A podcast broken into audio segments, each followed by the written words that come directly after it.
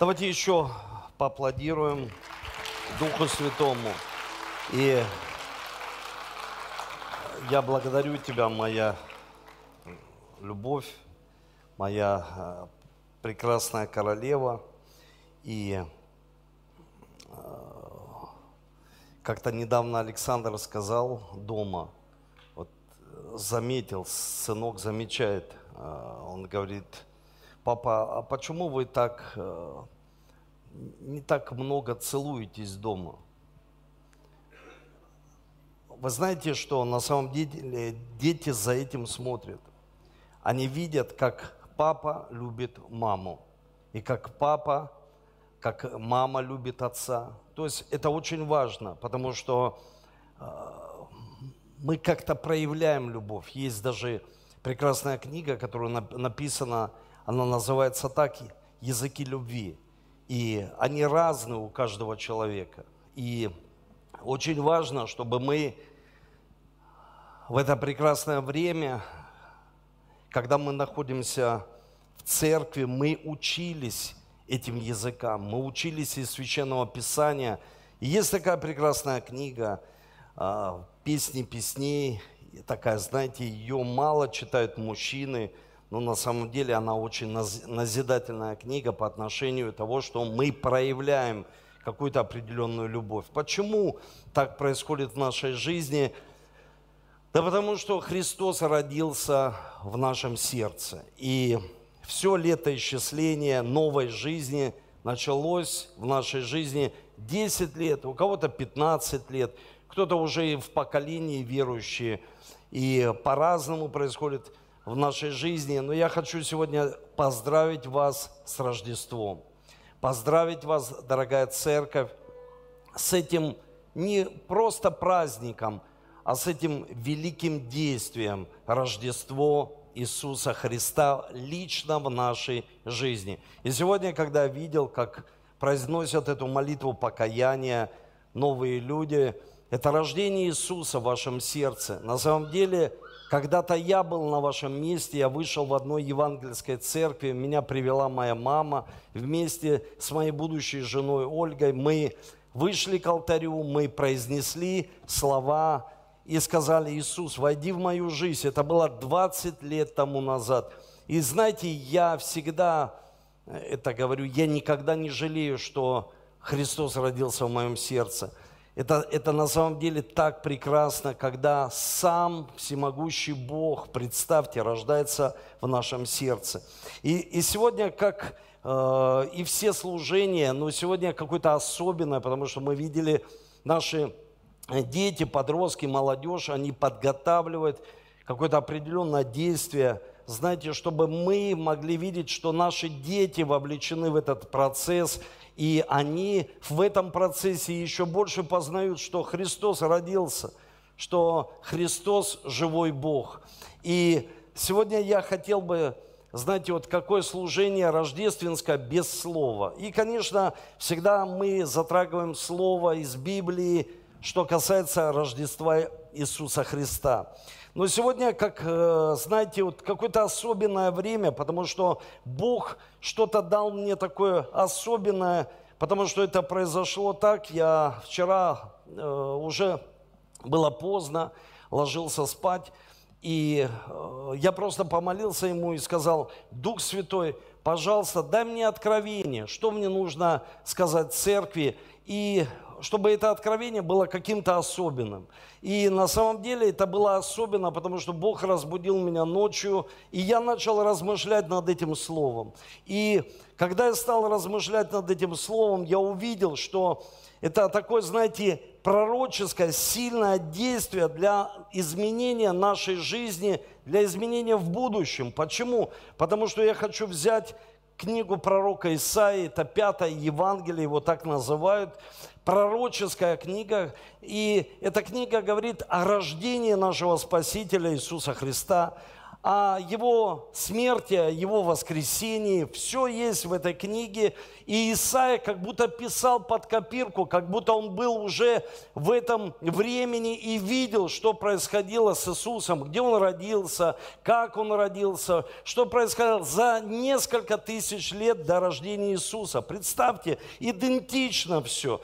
И я хотел бы взять с вами сегодня книгу Исаия, 9 глава. И здесь с первого стиха написано «Прошлое принизило землю Завулона». И я хочу прочитать а, в новом русском переводе.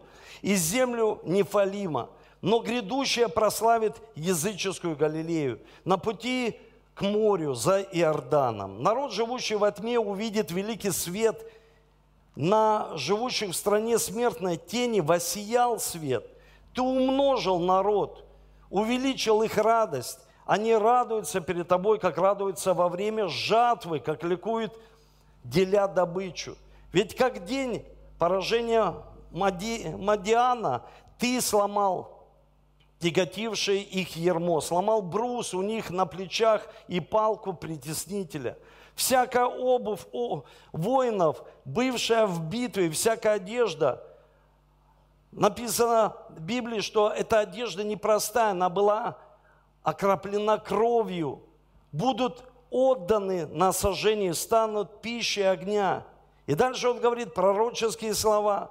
Ведь младенец родится нам, сын дан нам, будет власть у него на плечах, он будет назван чудесный советник, могущий Бог, вечный Отец, князь мира – Представьте, всемогущий Бог, князь мира. И когда это прочитал, я знаю, множество проповедей на эту тему берут из пророка Исаию, но Бог мне показал нечто. И я прям сегодня назвал эту проповедь такой рождественской, но как бы не по-рождественски я ее назвал, не просто Рождество Иисуса Христа, а она называется так, прошлое принизило а будущее, грядущее прославит. Прошлое принижает, а грядущее прославляет. Когда я прочитал этот стих, я понял, о чем вам сегодня сказать церкви, что прошлое принизит, прошлое будет унижать, прошлое будет приземлять, а грядущее, то, что мы будем верить, что произойдет в будущем, будет нас возвышать. И знаете, когда человек думает о прошлом, и когда человек выражается так, что, о, посмотрите, как раньше было лучше, это значит о том, что человек начинает стареть, и он смотрит только в прошлое. Он не думает о будущем, он не ставит перед собой какие-то определенные цели, он не смотрит, он не мечтает, он не имеет видения, идеи для своей жизни. И здесь пророк Исаия сказал, что человек, который будет думать только о прошлом, это будет его постоянно принижать. Такое впечатление, что это будет, знаете, время, когда ты, вот мы сегодня видели ангелы, это дети прекрасные в этой постановке, но прошлое, оно срежет наши крылья, обрубит эти крылья, и человек станет человеком земным, просто без какой-то определенной цели идеи. И так было на самом деле. Почему он обращается, Исаия, именно к, этой, к этому месту, за, за землю Завулона или, к примеру, Галилею? Почему? Потому что в свое время ассирийцы, если взять в историю и посмотреть в прошлое, что они сделали? Они взяли из места, где жили верующие люди – они взяли верующих всех, переселили, была такая некая миграция насильственная, и туда поселили всех язычников. И эти люди жили беззаконно, они жили очень плохо. И пришло время, когда Исаия обращается через пророчество к ним и говорит, радуйтесь, что в этом месте, где было очень много беззакония, проблем, радуйтесь, рождается Спаситель приходит туда свет. Приходит свет для того, чтобы радость пришла. И мы увидели следующий год, послушайте, продуктивный. Мы увидели следующий 20-21 год не просто продуктивно, а увидели плоды во всех сферах нашей жизни. Но вот что главное для нас – когда Исаия приходил к народу и обращался к ним через пророческое слово, очень важно, что Библия говорит, это послание к евреям, 11 глава, 1 стих, там говорится, что такое вера. Это уверенность в невидимом. Послушайте, это уверенность в невидимом. Мы этого не видим. И осуществление чего? Ожидаемого. И мы сели за праздничный стол с моими детьми. Это было прекрасное время, Рождество в семье. Мы накрыли стол, моя жена накрыла прекрасный стол, мы сели, не полной семьей, потому что э, два сына моих в Ростове сейчас. И я думаю, что приходит время, когда Бог хочет воссоединить нас, чтобы мы были вместе, потому что семья должна быть вместе. Мы сели за стол, мы покушали, помолились. И потом я сказал, перед тем, как мы будем дарить подарки, давайте с вами о чем поговорим. И я спросил у каждого, три, три цели. Вот скажи мне, Валерия, что ты ожидаешь в этом году? Не просто от 21 года, не просто от человека, не просто от своего папы, от родителей, что ты ждешь от Иисуса. Потому что здесь в первой главе говорится о том, что мы будем принижены всегда, если младенец не будет дан нам, если он не родится в нашем сердце. Мы всегда будем смотреть на прошлое. Почему? Потому что человек, когда смотришь, смотрит на прошлое, он смотрит в прошлом, кто его обидел, Какие разочарования этот год принес, что он потерял, какую работу. И Библия говорит, смотрите, прошлое принижает, принизило. Мы должны понимать, когда мы возвращаемся в прошлое и начинаем говорить о прошлом, оно принижает нас. Оно как бы прибивает нас к земле. Но дальше говорится, но грядущее прославит нашу землю, прославит нашу семью, прославит все действия, которые будут у нас вместе с Иисусом, но условия какие были – условия у пророка, а он высвобождает слово и говорит, ведь младенец родился вам. Он говорит, как будто это уже произошло. Он не скажет, младенец родится когда-то вам. Он родился. Послушайте, верующие люди, что сделал прекрасный пророк, который высвободил также слово – это Авакум. Здесь прекрасные слова, на которых люди строят целые, даже мирские учения. Он сказал, «На стражу мою я стал, стоя на башне», 2 глава, 1 стих, наблюдал, чтобы узнать, что скажет он во мне и что мне отвечать по жалобе моей. И отвечал мне Господь и сказал, запиши видение, начертай его ясно на скрижалях, чтобы читающий легко мог прочитать. Представьте, а вакуум говорит о том, чем сегодня пользуются люди. И в Библии говорится, что сыны мира, они иногда догадливее, чем сыны света. То есть записывают свое, то, что мы ожидаем в этом году. Но мы не просто ставим цели, как многие люди, они ставят цели чего-то достичь, а мы ставим не просто цель, но ожидание, что Он поможет нам. Чем? Советом. Он посоветует, Он советник чудный. Послушайте, у Него вся крепость, Он альфа и омега. Он посоветует, чтобы прийти к этому ожиданию, что мы ждем для чего? Для своей семьи для воспитания своих детей, для, к примеру, если кто-то, мы видим, находится в одиночестве и долгое время, это просто потому, что мы не позволяем Христу родиться в, нашей, в нашем сердце.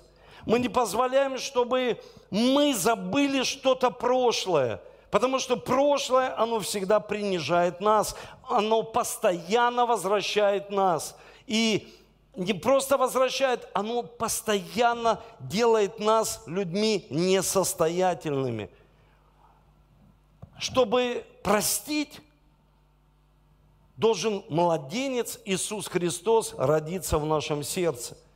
Чтобы не жить в отверженности, нужно, чтобы Христос родился в нашем сердце.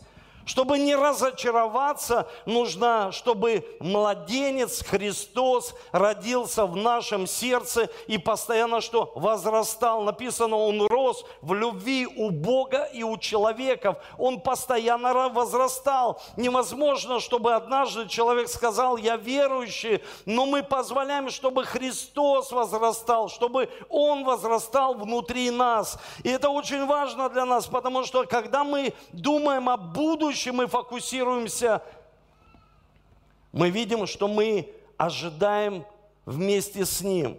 Здесь говорится, ибо видение относится еще к определенному времени. И говорит о конце не обманет, хотя бы замедлила, жди его, ибо непременно сбудется и не отменится.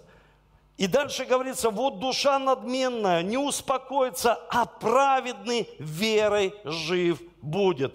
Послушайте, а праведный верой жив будет. И я сказал своим детям, я сказал своей супруге, что я лично ожидаю. У меня большие ожидания. Послушайте, большие ожидания для всего ЦХМ, большие ожидания для Московской церкви, большие ожидания чего-то нового, что мы хотим сделать здесь, в городе Москве. Большие ожидания и большие цели. Но я их не просто жду, что кто-то придет и поможет мне их осуществить. Я знаю, что уже советник чудный родился в моем сердце, он поможет мне. И команда поможет, у которой также советник чудный родился. Тот Бог, который всемогущий, вся крепость, у него, он альфа и омега, он начало и конец, он первый и последний. Послушайте, он главнокомандующий, Он все для нас, Он самый главный, Он Создатель. Тот Создатель рождается в нашем сердце. Для чего? Для того, чтобы человек не боялся – вы знаете, сегодня сколько людей живут в страхе, сколько верующих людей живут в страхе. Почему? Потому что они не знают, что будет завтра. Почему так? Потому что люди смотрят на прошлое. И они всегда говорят, посмотри, какой был год. Мы находились дома, пандемия, мы лишились какого-то определенного достатка бизнеса. Мы собирались, к примеру, только по домашним группам. Но послушайте, все, что мы делаем, если мы смотрим в прошлое, это будет принижать вас, церковь. Это будет принижать каждого человека. Но очень важно, если мы будем смотреть в грядущее время, тогда это будет поднимать нас. Мы будем мечтать, мы будем ожидать. Не просто так, что кто-то, кто-то из людей Послушайте, очень важно, и последнее время я часто говорю это в церкви,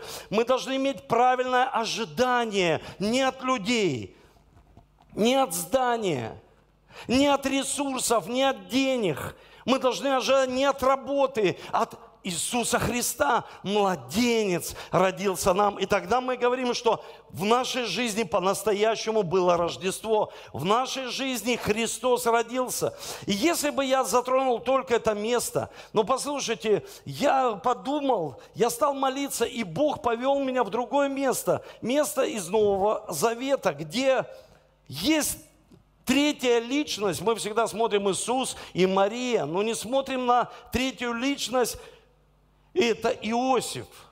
Представьте, это люди сегодня не замечают Иосифа. Человек, который, я считаю, что этот человек имел смелость, имел подвиг веры, имел ну, такой характер в своей жизни благочестивый и сделал правильный выбор в своей жизни, потому что когда мы смотрим на Него, да, мы, мы, мы должны сфокусироваться на Христе, но сегодня особенно я хочу сказать отцам, будущим отцам, что здесь Бог показывает нечто для каждого отца.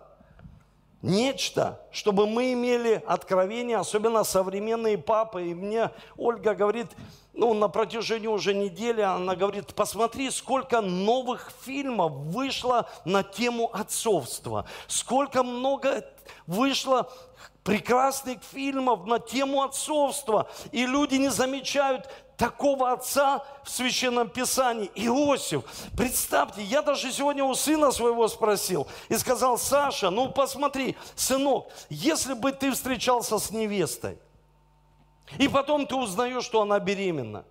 Ты бы женился на ней? Он говорит, ты что, папа? Конечно, нет. Это произошло с Иосифом. Он как благочестивый иудей, он что хочет? Он хочет наследие, он хочет первенца, детей, он хочет ну, достичь успеха в своей жизни, он же верующий человек. И здесь он узнает, что Мария уже беременна.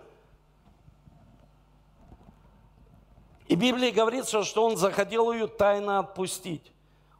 Он сказал, давай договоримся с тобой полюбовно.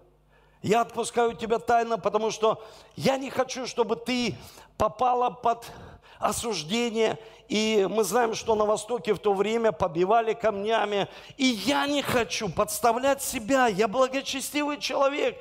И он, знаете, захотел ее отпустить. Но мы видим из Священного Писания, что может быть, было так, что Мария объяснила ему, что она зачала Духа Святого. И она сама не может объяснить сие такое явление. И Елизавета, родственница, она свой вклад несла. И он что, хотел дальше продолжать отношения. И он хотел разорвать помолвку. Знаете, в Израиле помолвка – это то же самое, что развестись. Это человек, который уже разводится. Это человек, который разрывает. Пока ангел не пришел к нему и не сказал ему, Иосиф, она зачала от Духа Божьего. И родится у тебя Спаситель. И ты должен сделать шаг. Ты не должен посмотреть в прошлое. Потому что часто люди смотрят в прошлое. Что произошло в прошлом? В семье. Кто-то не может простить предательство. Кто-то не может простить людей, на которых они надеялись.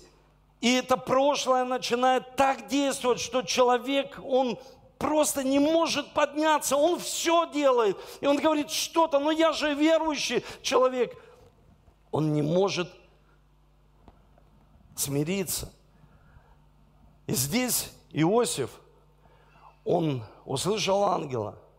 Он никогда не слышал так явно о воле Божьей, которая может изменить кардинально всю его жизнь. Знаете, иногда мы верим, верим, верим, но что-то Бог делает такое особенное в нашей жизни. Чем-то мы беременны, что-то мы хотим достичь, что-то мы хотим сделать. И порой мы узнаем волю Божью и изменяется. Или мы ее принимаем в свою жизнь, или мы ее отвергаем. Но он задумался, если я приму, я попаду под осуждение – Могут быть проблемы с моей семьей. Мы знаем, когда Иисус родился, Иосифу пришлось убежать. Почему? Потому что разные ситуации были. Но я вижу в нем настоящего отца, что он как отец смог что сделать? Принять то, что он не считал своим. Представьте, принять это в свою жизнь. Это очень на самом деле сложно сделать. И он не, в тот момент не смотрел на прошлое, он посмотрел на будущее, что в Библии говорится, родится Мессия – он не видел Мессию, это была его вера. Вера, уверенность в невидимом. Он не видел Мессию, он не видел чудес и знамений, он видел просто, как жена его Мария, она беременна, и он к ней не приближался. Представьте, что происходило в его разуме, в его сердце. Он размышлял, он молился Богу, и Бог явил ему славу, он послал ему ангела, и он сказал, я принимаю. И это не просто принятие, социальное, знаете, религиозном, ну, в религиозной жизни первенец имел самую главную роль. Он принимает того, кто он чувствует не от его крови. И он будет первенец. Потому что это являлось официальным действием. Это первенец. И он наследник всех, всех прав в семье. Это было очень сложно. И он принимает такое решение. Когда он принял такое решение, Иисус стал первенцем. И у Иосифа потом родились братья Иисуса. Я вижу порой дома, когда остаются девочки, и они начинают общаться, Валерия с Алисой. Иногда не все прям гладко в семье, особенно когда мальчики в семье, когда девочка с мальчиком. Представьте, оставались они, я не знаю, о чем они думали, но Иосиф, он по-настоящему принял один раз и навсегда.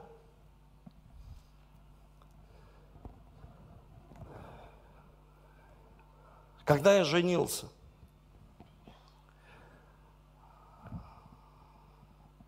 я принял решение, что моя супруга станет моей женой. И у нее уже был сын. И я ей сказал, твой сын – это мой сын. И я принимаю его в свою жизнь. Независимо, что он, я не чувствую, что он рожден от меня. Я принимаю. Знаете, на самом деле это очень сложно, очень без Бога это невозможно. Если бы Христос, младенец, не родился лично в моем сердце, я никогда бы этого не сделал.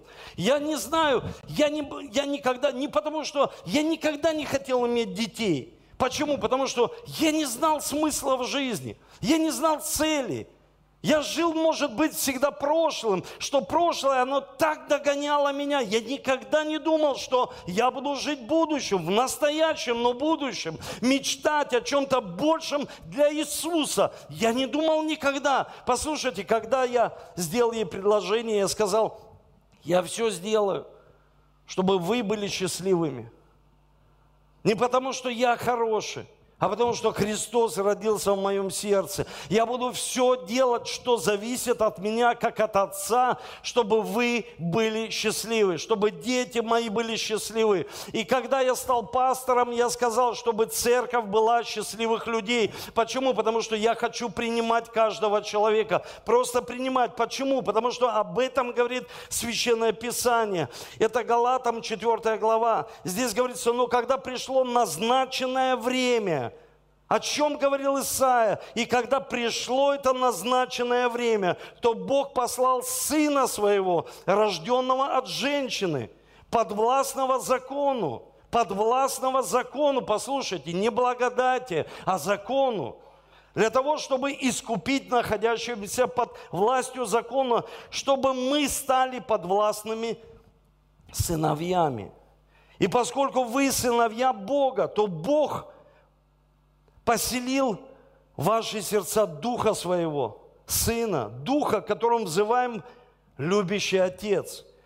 Так что уже не рабы, а сыновья. А если сын, то Бог сделал нас наследниками. Послушайте, как это сильно.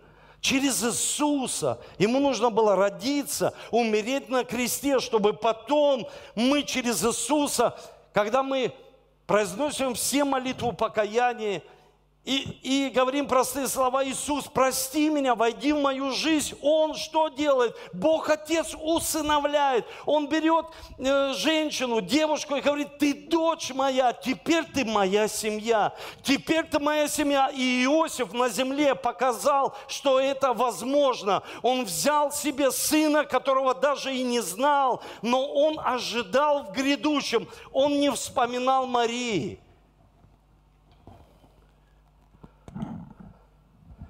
Когда Иисус был совершеннолетним, Он не вспоминал Марии, Он забыл.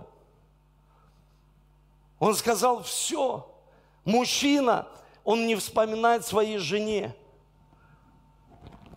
Братья и сестры не вспоминают то, что было в 20 году. Они ставят точку, они ставят печать. И каждый говорит в своей семье, мы начинаем новое время, новый этап без страха, сомнений. Почему? Потому что Бог творец истории. И если Бог творец истории, Он родился в моей жизни, Он хозяин, благословение и проклятие в Его руках, жизнь и смерть в Его руках. Без Иисуса я не могу умереть. Почему? Потому что Иисус все держит в своих руках. Бог все держит в своих руках. Все, что происходит в нашей жизни, все контролируется нашим Богом, который родился в нашем сердце. Давайте за это поаплодируем Духу Святому.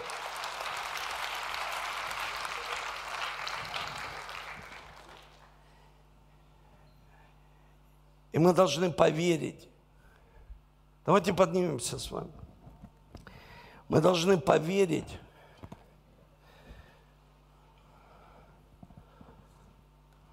что сам Бог рождается в нашем сердце. Что все, что мы будем ожидать в этом году, запишите ясно, чтобы ты сам читающий мог прочитать. И это не просто цель, это ожидание с Иисусом. Что ты ждешь с Иисусом? Если нет у тебя семьи, ну, к примеру, нет мужа, жены, детей, ты можешь это сделать со своими родителями. Если ты здесь работаешь в Москве, ты можешь сделать это с друзьями. Соберитесь. На следующей неделе посмотрите на свою жизнь. Посмотрите, как Бог создал нас, дух, душа и тело. Ожидайте что-то для своих эмоций, интеллекта, образования. Ожидайте что-то вместе с Богом достичь. Но для чего-то. Потому что когда ангел обратился к Иосифу, он сказал, это Мессия. Это будет Иисус Христос, Спаситель. У Иосифа он был человек благочестивый. Я думаю, что у него всплыли все пророчества об Иисусе, которые он когда-либо слышал, что Сын будет дан нам. Послушайте, Сын будет дан нам, чтобы мы получили усыновление – и когда будут мысли приходить,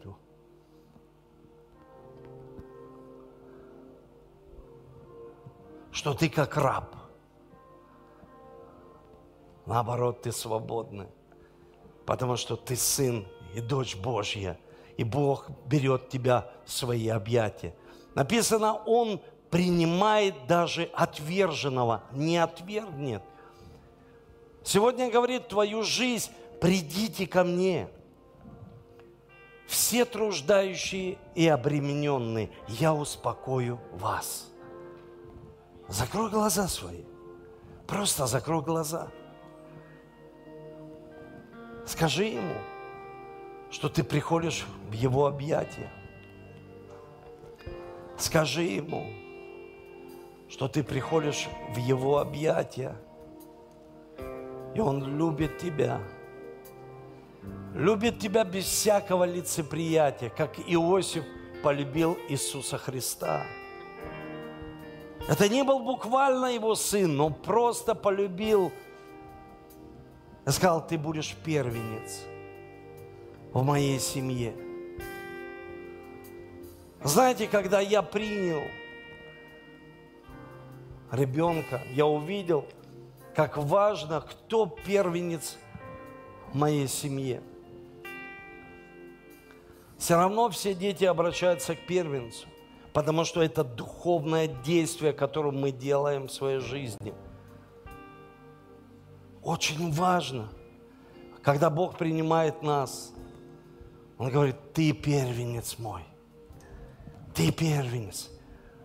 А мы думаем своими плотскими мозгами, что до меня еще было столько людей, у тебя столько. А он каждого называет, ты первенец мой. Я тебя люблю, у меня к тебе, с тобой есть взаимоотношения личные. И ты можешь общаться, быть в моих объятиях. И мы видим из Священного Писания, что это не просто Иоанн на груди, это ты можешь быть на груди у Иисуса. Послушай, ты можешь быть любимым учеником. В Библии говорится, что пишу тебя, достопочтенный Феофил. Он пишет не просто по имени обращается к человеку, он пишет и говорит, пишу тебя Фио, то есть он это любимый. Фил, брат, он говорит, ты брат мой любимый, сестра моя, я пишу лично тебе. Ты читаешь мое послание, пишу лично тебе. Как он обращался к Даниилу. Я хочу, чтобы вы закройте глаза и слушайте, как он к нему обратился. И сказал Даниил, ты креп, крепко любим Вникни в слова, которые я тебе скажу. Крепко любим. Как он назвал Давида? Он сказал, ты возлюбленный мой. Его имя переводит, ты возлюбленный мой. Я когда назвал своего сына Давид, не потому что у меня прадедушка был Давид, и мой папа страстно хотел, чтобы я назвал его Давид. Не потому что это библейский, а потому что он возлюбленный. Возлюбленный. Мы возлюбленные Божьи. Бог сильно любит в нас. Он нас принял. Послушайте, не церковь просто нас принимает. Бог нас принял, когда Он родился в нашем сердце. Бог принял нас. Бог принял, сказал, будь в моей семье. Будь в моей семье. И если ты в моей семье, ожидай вместе со мной. Не убирай меня. Не убирайте Бога из своих целей. Не огорчайте Его. Мы в Его семье большой. И Он нас так страстно любит. Дорогой Отец, помоги нам не концентрироваться на прошлом. Потому что Ты сказал в Своем Слове, пророческом Слове, Ты сказал, чтобы мы понимали, что делает прошлое. Прошлое принижает нас. Мы не хотим быть людьми, которые низко, постоянно принижаем себя этим прошлым. Мы хотим быть людьми, грядущее, будущее, оно будет поднимать нас. Когда мы будем ожидать с тобой, ты советник чудный. Я прошу Тебя за каждого человека сегодня, чтобы они научились советоваться советником чудным. Как идти дальше? Какие цели ставить? Каким путем идти? Какую волю принимать? Даже тогда, когда нам кажется, что эта воля, как у Иосифа, что-то такое произойдет, что мы потеряем Господь потеряем какую-то популярность, или Господь что-то нас принизит, что-то сделает нас людьми смиренными, и Он смирился, Он умолился, чтобы грядущее пришло. Мы умоляемся перед Тобой, смиряемся. Пусть Твоя будет воля. Воспитание детей, взаимоотношения мужа и жены, на нашей работе – в нашем деле, служении, в бизнесе, в разных сферах, чтобы была Твоя воля, чтобы мы увидели славу в грядущем времени. И я провозглашаю, что 2021 год – это будет год грядущий. Мы не будем смотреть на 20 говорить, как плохо что-то было в нашей жизни. Мы отдаем это все тебе на крест. Все обиды, разочарования, которые принес этот год, может быть, потери, кто-то потерял близких людей. Утешь наше сердце. И научи нас жить в настоящем верой, потому что вера, она здесь и сейчас. Я здесь, здесь и сейчас. Но ты что-то хочешь сделать в грядущем – используя каждого из нас. Помоги нам, советник чудный, и дай крепость нам, дай здоровье нам, дай силу нам – дай нам легкость пройти все этапы нашей жизни и постоянно смотреть на Тебя, Мессию помазанного, сильного Иисуса, крепкого в брани, на которого на плечах, Господь, Ты дал всю силу и власть. И Ты сегодня заявляешь, что Ты даешь нам силу и власть. Ты говоришь, нам даю всю силу и власть чтобы мы наступали на змея, на скорпиона. И ты сказал, все прошлое побеждено. Ты забросил все грехи за хребет. Ты забросил все за хребет, все обиды, все, что нам мешало, что было бременем для нас сегодня в общении друг с другом. И мы провозглашаем, что следующий год, это будет год стократного плода для Тебя, Иисус. И вместе с Тобой наш Бог и Спаситель. Аминь и аминь.